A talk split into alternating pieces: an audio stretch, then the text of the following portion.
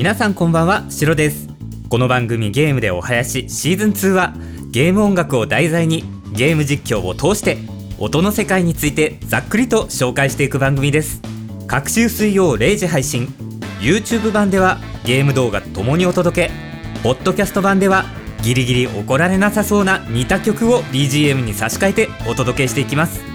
原曲については配信前日に Twitter でも予告編としてご紹介していますのでよければそちらもチェックしてみてください。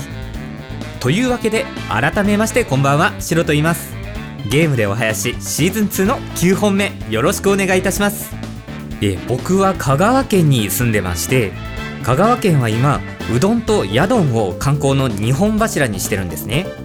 観光ホテルでポケモンのヤドンを前面に出したコンセプトルームみたいなものを作ってたり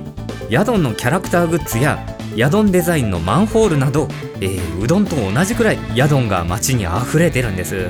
でもちろんうどんの方も観光とは関係なく本当に日常的によく食べるんですよ。毎週うどん屋しか紹介しないグルメ番組がテレビで放映されるぐらい生活に密着した食べ物でまあ何しろ安いですしね。僕も週に何回かは何かしらうどんを食べるんですが、まあ、こないだ行ったうどん屋さんでヤドンのきつねが置いてあったんです。分かりにくいですね。えー、きつねうどん用の油揚げでヤドンのラックあ、えー、夜勤が押してあるそういうキャラクター商法的なメニューが置いてあったんですよ。でしかもなぜかその横に置いてある同じ大きさの普通の油揚げの方が高いんです。普通こういうのってキャラクターものの方がその分値段が高くなるんじゃないかと思うんですが、何の差だったんですかね。えー、さてマザー2進めていきます。今回はマジカントストーリー的には一気に進みました。もともと主人公たちは目的を達成するためにパワースポットを巡るお遍路さんの88カ所巡りみたいな旅をしてたんですね。でめでたく全パワースポットを制覇しましてその結果主人公の心の内面の世界ここマジカントへと到達しました。でこのマジカントでは予定ではサイマグネットっていう技を敵が使ってくるんでその効果音について話すつもりだったんですよ。確かここにいる敵のどれかが使ってきてたと思ってたんですけど実際プレイしてみたら誰も使ってこないんですよなんですけれども、まあ、予定通りサイマグネットの音について今回はお話ししていきたいと思います。で、そもそもどういう音かというと、こういう感じの音です。この音、この音程の下がり方。皆さんどこかで似たような雰囲気の音程の下がり方経験されてないでしょうか、救急車ですね。救急車の音でおなじみのドップラー効果。後ろから来た救急車が自分の横を通り過ぎてそして遠くに行ってしまうとき、ピーポーピーポーピーポーピーポーみたいな感じで音程が下がりますよね。多分この敵キャラは主人公たちの方から何かこう力場的なものを吸い取ってるんですよ。それが主人公側からしてみると自分の方からこう力が奪われて遠ざかっていってしまうっていうそういうのを音で表現するためにこういう走り抜けていく救急車みたいな効果音にしてるんじゃないかって思うんです。あ全然話がそれるんですけど、ドップラー効果って響きがいいですよね。リズムで表すと、タンタタンタンタ。楽譜に書くと、四分音符の後に八分音符が入って、そこから食い気味に四分音符が2つ。そして最後に八分音符。新規購入者とか後期高齢者とかも同じタンタタンタンタっていうリズムで、これシンコペーションって言うんですけど、いい感じで疾走感が出るんで、戦闘用の BGM のドラムとかにもこのタンタタンタンタタンタタンタンタっていうリズムはよく使ってます。で、まあ話を戻して、えー、このドップラー効果、皆さんも一度は経験してると思います。でも、なんでそういう風になるのかって言われると、よくわからないですよね。これね、あの、原理的にはすごく単純なんですよ。前に、このゲームでお囃子の中でもちょっとお話ししたんですが、音っていうのは波形で表されるんですね。心電図の緑色の線みたいな波形で波形の波の高さが音の大きさを波と波との間隔が音程の高さを表すんですよ波と波との間隔が狭くてすごい勢いでどんどん次から次に波が来るぞっていう状態が高い音で逆に波と波との間隔が広いと低い音っていうことになるんです。ただこの波っていうとちょっとイメージがしづらいんですよね。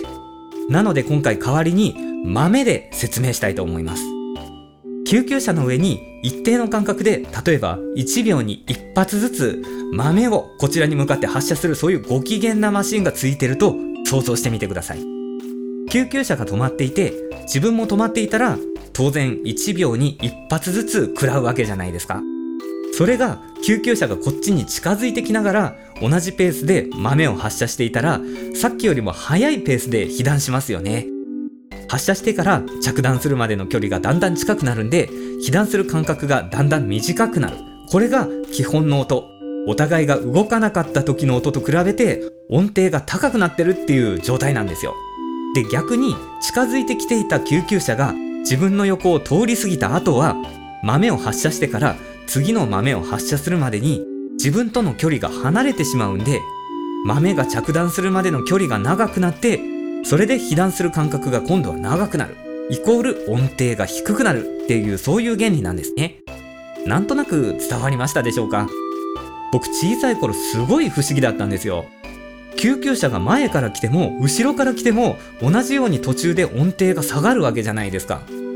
途中で音程が上がるバージョンはどうやったら聞けるんだろうなって長いこと謎だったんですけど理屈の上ではそれなりのスピードで遠ざかっていった救急車が全く減速せずに一瞬でターンしてターン直後から同じスピードでこっちに近づいてきたら逆バージョンが聞けるっていうことになりますね。このサイマグネットの効果音も同じで主人公側から敵の方に向かって力場的なものが通り抜けていっても逆に敵の方から主人公の方に向かってそのまま通り抜けていってもドップラー効果を同じように発生して同じように音程は下がるんで効果音についても敵味方関係なく同じ音が鳴るようになってるんじゃないかなと思います。さて今回のお話はここまで。エンディングです。ゲームでお囃子シーズン2ではそんじょそこらの一般人私シロがゲーム音楽を通して音の世界のあれこれをご紹介しています。なるべく分かりやすい表現を心がけていますが語弊のある表現や勉強不足で誤ったことをお伝えしていることもあるかもしれません。内容の審議にはご注意の上音の世界の面白さを雰囲気でなんとなく感じていただければ嬉しいです。